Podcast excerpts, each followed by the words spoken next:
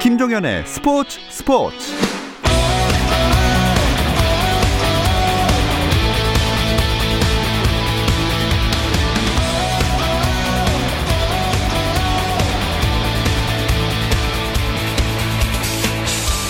스포츠가 있는 저녁 어떠신가요? 아나운서 김종현입니다. 오늘 하루 스포츠계를 돌아보는 스포츠 타임라인으로 김종현의 스포츠 스포츠 출발합니다.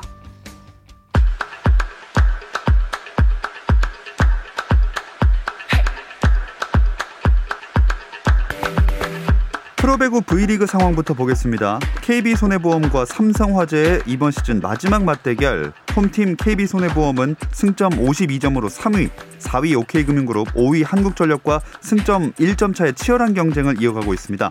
특히 KB손해보험은 최근 3연패로 주춤하고 있는데요. 일단 현재까지 경기는 팽팽하게 흘러가는 중입니다. 세트 스코어 1대 1이고 3세트 21대 20으로 삼성화재가 한 점 앞서 있습니다.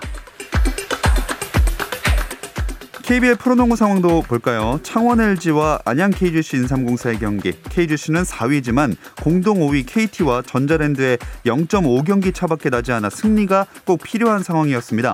자, 경기는 종료가 됐고요. KGC가 105대 72로 LG를 크게 꺾었습니다. 여자 프로농구 BNK 사령탑의 박정은 한국여자농구연맹 경기운영본부장이 선임됐습니다. BNK는 구단 유튜브 채널을 통해 제2대 감독 취임식을 중계하며 박정은 신인 감독을 팀의 제2대 사령탑에 선임했다고 발표했습니다. 양현종이 오늘 텍사스 구단이 발표한 마이너리그행 선수 명단에 포함되지 않으면서 메이저리그 입성을 향한 도전을 계속 이어가게 됐습니다. 하지만 앞으로 절반 이상이 캠프에서 짐을 싸야 하는 만큼 양현종의 메이저리그 개막전 엔트리 진입을 위한 살얼음판 경쟁은 계속될 전망입니다. 미국 프로농구 NBA에서는 휴스턴 로켓츠가 골든 스테이트에 94대 108로 져 구단 역사상 처음으로 18연패를 당했습니다. 휴스턴의 케빈 포터 주니어가 25득점 7어시스트, 크리스티안 우드가 21득점으로 분전했지만 팀 패배를 막지는 못했고 골든 스테이트는 커리가 3쿼터 막판 슈팅 후 넘어져 꼬리뼈를 다치는 악재를 당했지만 트리플 더블을 달성한 드레이먼드 그린을 앞세워 승리를 챙겼습니다.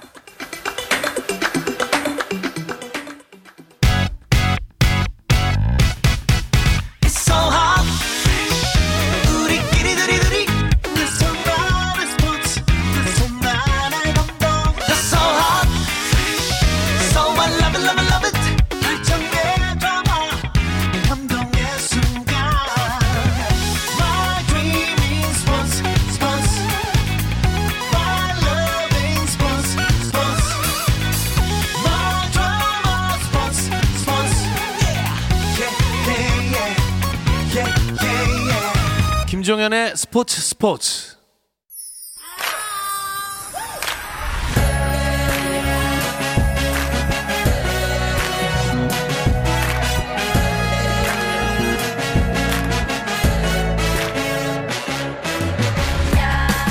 목요일엔 해외 축구 이야기 함께하고 있죠. 라디오의 발롱도르를 꿈꾸는 이건 김정용의 랄롱도르 시작하겠습니다. 풋볼리스트 김정용 기자 먼저 인사 나눌게요. 안녕하세요. 안녕하세요. 김정용입니다. 자, 그리고 영국에 있는 이건 기자도 연결해 보겠습니다. 안녕하세요.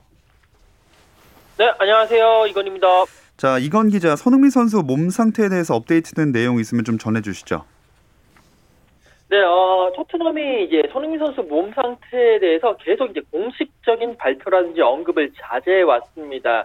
그 토트넘 이제 손흥민 선수는요 이곳 시간 이제 기준으로 일요일 저녁에 아스널전에서 부상을 당했고요. 그리고 이제 월요일, 화요일에 모두 공식 발표가 없었습니다. 그래서 이제 이곳 시간으로 수요일 낮에 열린 그 무리뉴 감독의 공식 기자회견, 그러니까 디나모 자그레브와의 유로파리그 16강 2차전을 앞두고 열린 공식 기자회견에 그 이목이 집중이 됐는데요. 이 자리에서 손흥민 선수의 상태에 대한 어, 그런 질문이 나왔고요. 무리뉴 감독은 일단 다음 주까지 손흥민 선수의 부상을 이제 증명할 수 있다. 일단 부상 중이고 어, 디나모 자그레브와의 유로파리그 경기는 못 뛰고 어, 다음 주까지는 부상을 증명할 수 있다.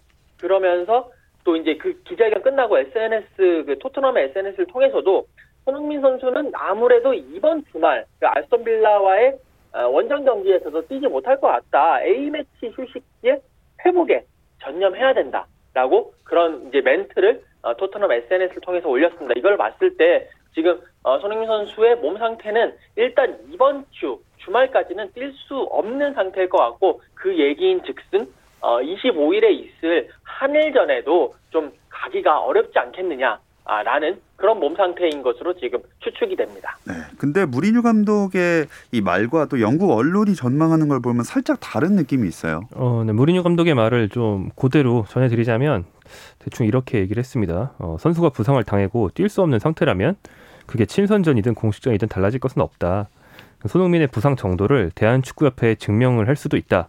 손흥민이 가서 뭐 할 수 있는 게 없는데 소속팀에서도 못 뛰는 대표팀에서 뭘 할 수 있겠느냐 이렇게 얘기를 했거든요. 예. 근데 현재- 현재 보도 내용이 햄스트링 부상 중에서는 비교적 경미한 수준이라는 건데 그 앞서 말씀드린 보도에서도 최대한 일찍 복귀하면 그게 A매치 이전일 수도 있다는 얘기지 더 확률 높은 건 A매치 이후의 첫 경기 즉 뉴캐슬과의 경기가 될 것이 가장 유력하다고 했거든요. 음. 그러니까 뭐 거의 비슷한 시점을 둘 다 전망하는 것 같은데 어, 가장 낙관적일 경우 약간 이변에 가깝게 일찍 복귀할 경우가 A매치 이전이다 이렇게 보시면 되겠습니다. 네. 뭐 이게 우리나라에 오게 되는 거랑 오지 않는 거랑 느낌이 많이 다를 것 같거든요. 일단 긴 비행 시간 때문에 부담이 많이 가지 않을까요? 네, 그렇죠. 어, 만약에 오게 된다면 어, 부상을 안고 뭐 하- 일본까지 날아왔다가 다시 돌아가는 건 상당히 부담이 될 거고요. 우리가 박지성 선수 때부터 그 유럽파들이 특히 프리미어리그 뛰는 선수들이 네. 그 잉글랜드에서의 특히 유럽 중에서도 버거운 경기 일정 소화하다가 뭐 10시간씩 걸리는 장거리 비행을 하고 돌아가는 게 무릎이나 이런 부상 회복에도 좀 악영향을 미친다라는 얘기를 많이 들어왔죠. 그렇기 때문에라도 더욱더 토트넘 입장에서는 보내고 싶지 않을 것 음. 같습니다. 게다가 지금 그 한일전 관중을 받는다는 얘기도 나오고 있기 때문에 토트넘이 이렇게 되면 차출을 거부할 수 있지 않나요? 어, 일단 영국 정부가 지금 공지하고 있는 그 코로나19 방역 수칙 가이드라인이 있습니다. 여기에 보면 그 엘리트 스포츠 선수들을 위해서 특별히 마련한 그런 이제 그 자가격리 면제 조항이 있는데 그 조항에는 무관중 경기에 참가를 해야 된다라는 조항이 분명히 있기는 합니다. 이제 그런데 여기에 대해서 해석과 예외 조항이 상당히 많이 있거든요. 그러니까 영국 법이라든지 규정 체계가 한국은 딱 이렇게 해서 공지를 하면 그걸 다 따라야 되지만 이 영국은 그런 성문법 체계가 아니라 판례 그리고 관행이 지배하는 불문법 체계거든요. 그렇기 때문에 이 조항을 놓고도 각종 그 예외, 각종 뭐 여러 가지 이유들이 많이 들어가면서 그 조항을 무력화시킬 수 있는 경우가 많이 있습니다. 뭐 실제로 뭐 호주 오픈 테니스라든지 어, 요즘 하고 있는 골프라든지 이런 경기 중에서 관중이 들어오는 경기들이 많이 있었는데 거기에 참가했던 영국 선수들이 참가하고 돌아와서 자가 격리를 하지 않고 그냥 또 다시 어, 조금 훈련을 하다가 다시 다른 대회로 나가는 경우가 많이 있고요. 어, 그렇기 때문에 어, 토트넘 입장에서는 그 규정을 들어서 어, 손흥민 선수의 그 차출을 거부하기보다는 그냥 안전하게 그리고 확실하게 이 부상을 들어서 차출을 거부하는 쪽으로 그렇게 가닥을 잡은 것으로 보입니다. 음. 그이 규정에 대해서 오늘도 제가 대한축구협회에 문의를 했는데요. 대한축구협회에서는 토트넘에 손흥민 차출 관련 협조 공문을 보냈을 때 손흥민이 부상당하기 전까지는 분명히 손흥민을 보내줄 거라는 답이 왔다. 음. 뭐 우리 한국에서 이 영국 규정을 캐치하지 못한 건 혹시나 있을 수 있는 일이다 치더라도 토트넘이 그걸 모르고 보내준다고 하는 건 말이 안 되지 않느냐. 손흥민은 뭐 관중이 있더라도 해당 규정에는 적용되지 않고 단지 현재로서는 부상 유무만 음. A매치 차출에 영향을 미치는 것으로 알고 있다. 이렇게 제가 답을 들었습니다. 네. 일단 경미한 부상이든 조금 심각한 부상이든 간에 토트넘의 내일 펼칠 유로파리그 경기에는 손흥민 선수가 없이 나오겠네요. 네, 그렇습니다. 어, 16강 경기고요. 상대는 어, 크로아티아의 강호인 디나모 자그레브입니다. 크로아티아 원정인데요. 말씀대로 손흥민 없이 치러야 할 겁니다. 또 이번 유럽 대항전에서 경고가 3장 누적된 토트넘 미드필더 호이비에르 선수 역시 강제로 결장을 하게 되거든요. 음. 이 두 선수는 이번 시즌 프리미어리그 전 경기 선발 출장해 온 토트넘 내 딱 둘 뿐인 필드 플레이어인데 이번엔 강제 휴식을 취하게 됐습니다. 네. 그렇다면 어떤 선수들이 그 공백을 메우게 될까요? 어, 뭐 영국 언론들도 그렇고 뭐 이제 손흥민 선수가 없으니까 뭐 베르베인, 그다음에 델리 알리, 지오바니 로 셀소, 카를로스 비니시우스, 에릭 라멜라 뭐 이런 선수들이 손흥민이 없는 상황에서 기회를 받을 수 있다라고 전망을 했는데 일단은 에릭 라멜라 선수 같은 경우에는 지난번 그 아스널과의 리그 프리미어 리그 경기에서 퇴장을 당했기 때문에 이번에 그 아스톤 빌라와의 경기에서는 뛸 수가 없거든요. 그렇기에 무리뉴 감독이 무조건 라멜라를 이번 경기에서는 뭐 풀타임을 뛰게 하든 많은 시간을 뛰게 할 것으로 보이고요. 여기에 이제 뭐 김종현 기자 얘기를 했습니다만 호이비에르가 경고 누적으로 나설 수 없기 때문에 허리에서 무게감이 떨어집니다. 그렇다면 무사시 소코 선수와 함께 어, 넬레알리 그리고 지오반니 로테스까지 같이 투입을 하면서 어, 손흥민 선수의 공백을 좀 최소화시키는 방향으로 가지 않을까라는 예상이고 하지만 어, 손흥민 선수의 스타일을 일단 100% 대체할 수 있는 아니 90%라도 대체할 수 있는 그런 선수는 없기 때문에 일단 손흥민 선수의 공백을 그냥 뭐 완벽하게 대체한다기보다도 최소화시키고 어느 정도만 이렇게 메우는 쪽으로 어, 무리뉴 감독이 머리를 짜서 어, 선수들을 배치할 것으로 보입니다. 네.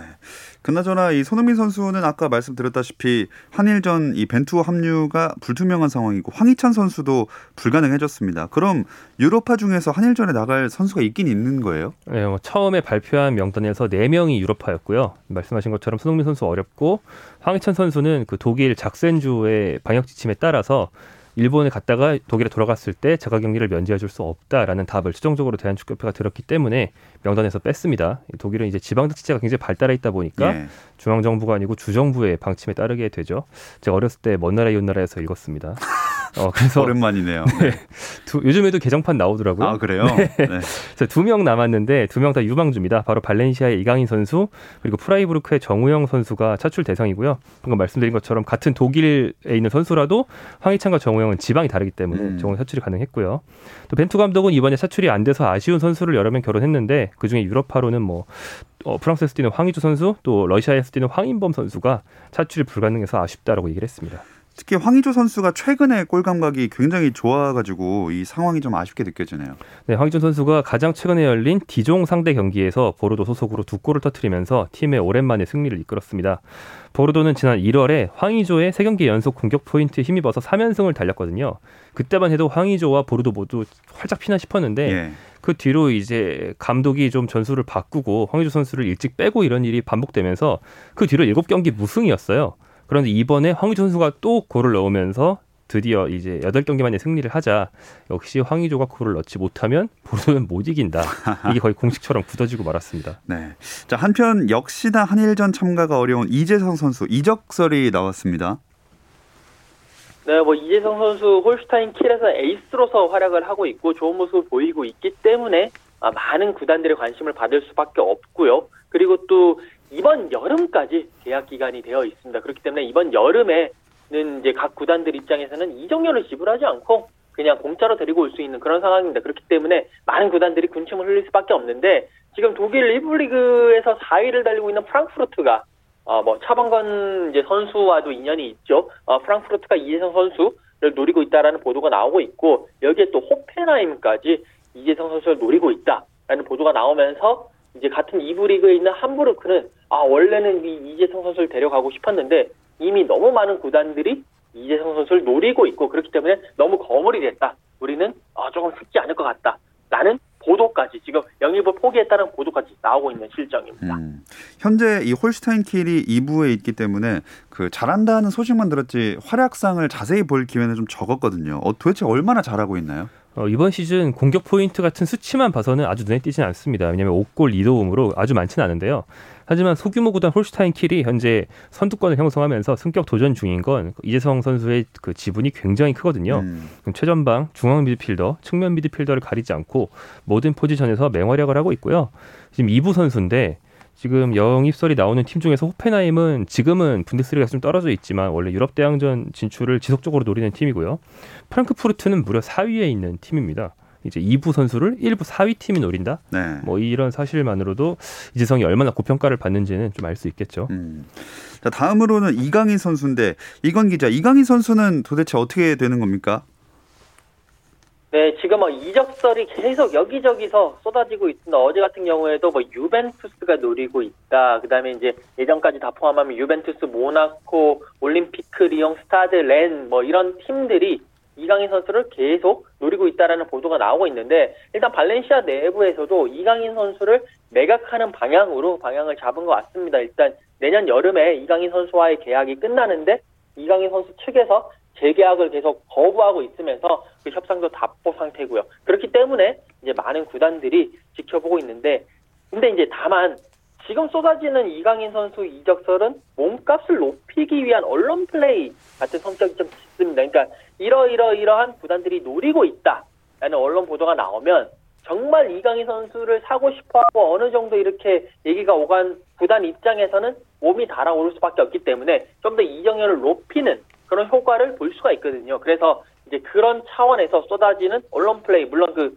출처는 뭐 발렌시아 구단일지 아니면 이강인 선수 쪽 에이전트일지는 확실치는 않습니다만 많이 혼재돼 있습니다만 어쨌든 그런 쪽으로 그런 의도를 가진 언론 플레이 성격이 좀 짙다라고 말씀을 드릴 수가 있겠습니다. 어찌됐든 간에 이강인 선수와 발렌시아와의 시간이 좀 끝나가고 있다 느껴지는 게 지난 13일에 레반테랑 경기가 있었는데 여기서 교체 아웃된 걸 두고 논란이 좀 많았잖아요. 네, 어, 더비 경기인데 더비 경기고 이제 원래 전력만 놓고 보면 발렌시아가 레반테보다 앞선 경기인데 경기가 잘 풀리지 않고 있었는데 이강인을 뺐어요. 그러니까 가장 경기력이 좋은 선수, 최근 발렌시아에서 제일 돋보인 선수임이 틀림없는데 그런데도 팀이 지고 있을 때 가장 먼저 교체한다? 이 점 때문에 이강인 선수가 상당히 좌절한 것처럼 보였죠. 현지 중계화면이 이강인 선수가 벤치에 앉아서 자신의 머리를 감싸지고 좌절하는 모습을 포착했는데 어, 현지 보도를 보니까 거의 10분 동안이나 그 자세를 유지했다고 어. 하고 그러니까 동료들이랑 친하잖아요. 동료들이랑 머리를 떨어져서 구석에 있는 벤치 그 관중석 한 자리에 앉아가지고 그러고 있더라고요. 어, 뭐딱 눈으로 보더라도 아, 좀 마음이 굉장히 안 좋다는 걸 음. 한눈에 볼 수 있는 그런 장면이었습니다. 네.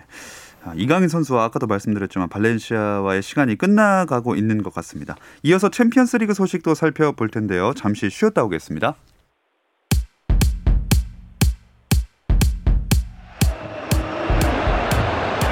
Options. Messi gets it back. Messi! Did it again! Suarez puts it on the plate and Messi. 현장의 소리, 레전드들의 이야기. 스포츠 스포츠에서 모두 다 만나보세요. 김정현의 스포츠 스포츠. 해외 축구 이야기를 나누는 라디오의 발롱도르 이건 김정용의 랄롱도르 듣고 계시고요. 풋볼리스트 김정용 기자, 영국의 이건 축구 전문 기자 함께하고 있습니다. 오늘로 챔피언스리그 8강 진출팀이 모두 가려졌네요. 네, 오늘 한국 시간 18일 새벽에 챔피언스리그 16강이 다 끝났습니다. 오늘 새벽에 열린 경기에서는 첼시가 아틀레티코 마드리드를 꺾었고요. 바이르맨이 라치오를 꺾었습니다. 이 두 팀 모두 16 아, 8강에 진출했고요. 어, 진출팀을 다 살펴보면 그밖에 리버풀, 맨체스터 시티, 레알 마드리드, 보루시아 도르트문트, FC 포르투 그리고 파리 생제르맹 이렇게 총 8팀입니다. 어, 쭉 따지고 보면 프리미어리그 팀이 세 팀 올라갔네요.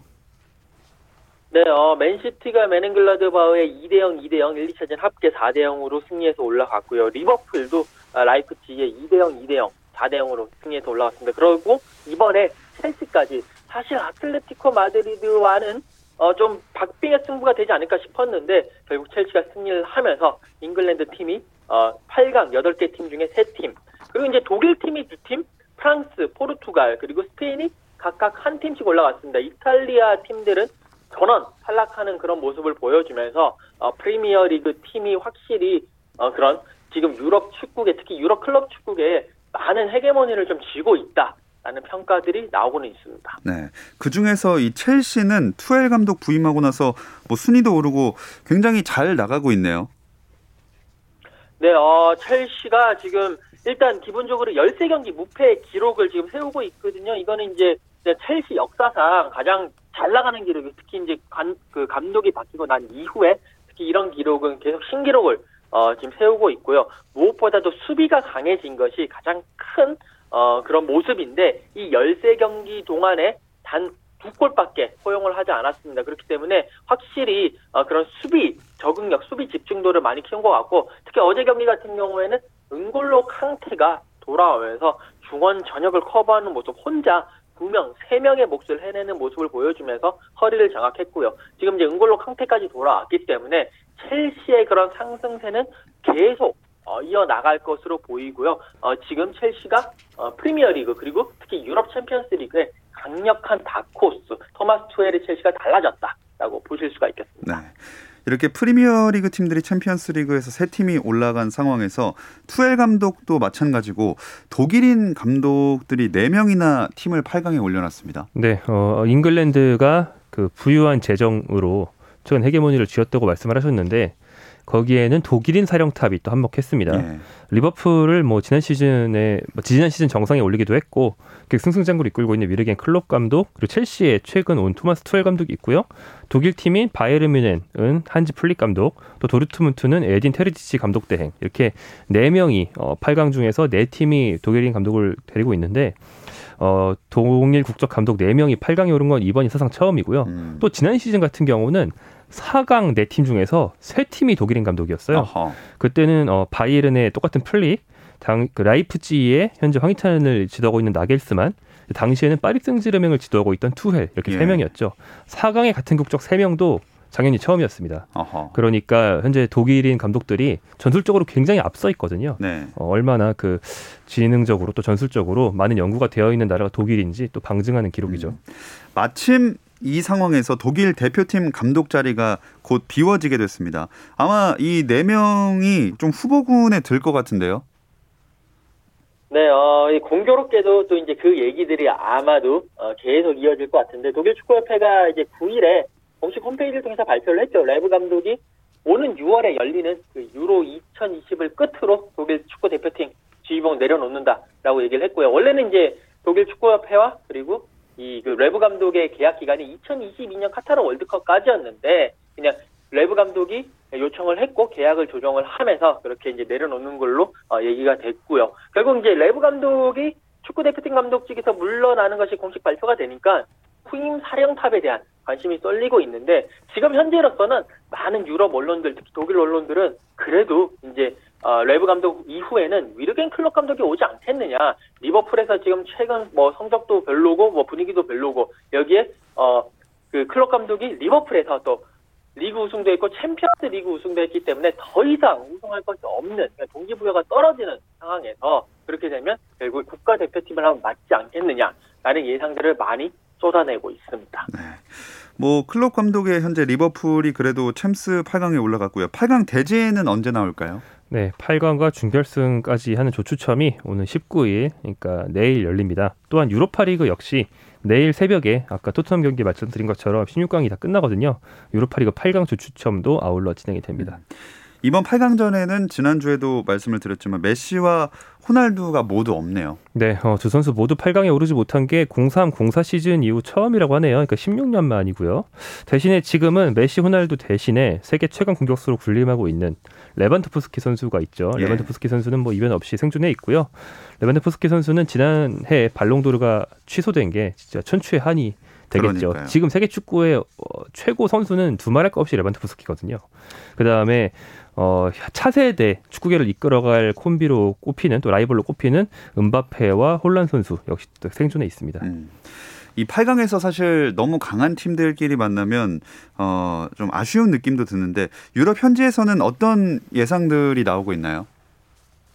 어, 일단 지금 8강 조추첨이 이제 19일에 예정되어 있기 때문에 그 이후에 이제 뭐 어떤 예상들이 나오고 나올 예정이고요. 이제 팬들 사이에서는 그래도 이렇게 예상을 한다라든지 뭔가 좀 이 팀과 맞붙고 싶다라는 예상들이 많이 있는 것 같은데 대부분의 팬들이 그래도 FC 포르투랑 조금 맞붙으면 4강 진출이 조금 수월해지는 거 아니겠느냐 라는 예상을 조금 하는 분위기고 또 이제 다른 팬들 같은 경우에는 아 그럼 차라리 8강에서 그냥 리버풀 대 맨시티 한번 붙고 어, 그리고 바이에른 뮌헨과 도르트문트 한번 붙어가지고 정말 재밌는 매치업을 아예 결승전 가서 보지 말고 8강에서 보는 것도 그 챔피언스 리그 전체 흥행을 위해서 좋지 않겠느냐라는 뭐 그런 의견들도 조금씩 조금씩 나오고 있습니다. 네. 이 포르투는 어떤 기사에서 챔스 우승 확률이 1%라는 그런 베팅 사이트 결과도 있더라고요. 어, 후하네요. 아, 1%도 후한. 네. 네. 1%의 확률 포르투 응원하겠습니다.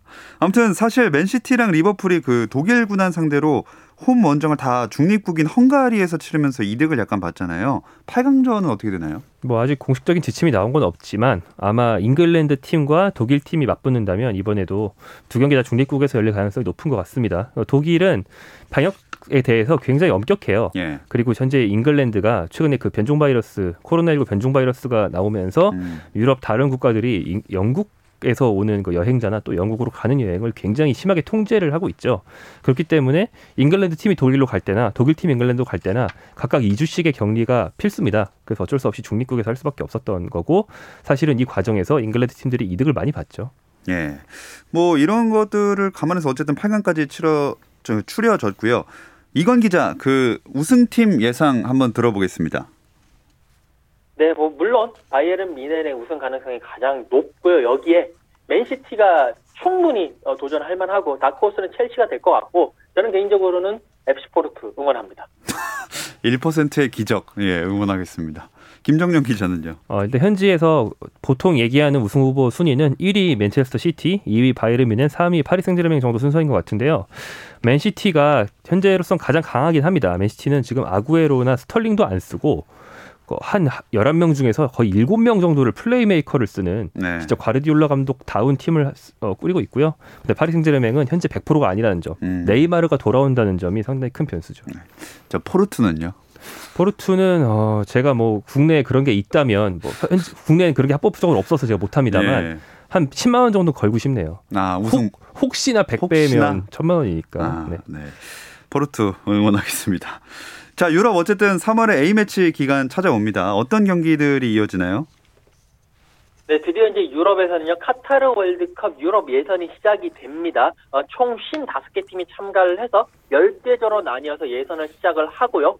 각조 1위 10개 팀이 본선에 직행을 하고, 각조 2위 10개 팀과, 그리고 네이션스 리그 상위 2개 팀이 합류를 해서 12개 팀이 1차 플레이오프 6개 팀 가리고, 그리고 2차 플레이오프를 해서 3개 팀을 가립니다. 총 13개 팀이 어, 월드컵 본선에 진출을 하게 되는데요. 그 첫 라운드가 펼쳐지고 3월에는 팀당 2개에서 3개 경기 정도 치르게 될 음. 예정입니다. 이 와중에 독일은 프리미어 리거들은 안 부른다면서요? 네, 독일 대표팀의 프리미어 리거가 한 너댓 명 정도 있거든요. 뭐 베르너, 하베르츠, 뭐 귄도안 이런 예. 스타들이 있는데 아까 말씀드린 것처럼 잉글랜드에서 거주하고 있는 사람들은 영국 거주하고 있는 사람들은 독일로 들어올 때 격리를 2주 해야 됩니다. 그래서 프리미어 리거들을 다 배제하기로 했고요. 음. 독일이 이번에 A매치 홈 경기만 하는 게 아니고 월드컵 예선 원정 경기도 있어요. 네. 장소가 루마니아라서 거기는 부를 수 있거든요. 하지만 레브 감독이 어, 일단 소집한 뒤에는 버블 상태, 우리끼리 격리 상태를 유지해야지 음. 중간에 잉글랜드 온 사람들이 들어오는 건 방역에 문제가 생긴다. 이렇게 강경한 입장을 보이면서 완전 배제를 했습니다. 사실 한국이 잉글랜드에서 선수를 데려오려고 노력하는 것과는 좀 대조적이죠. 그러네요.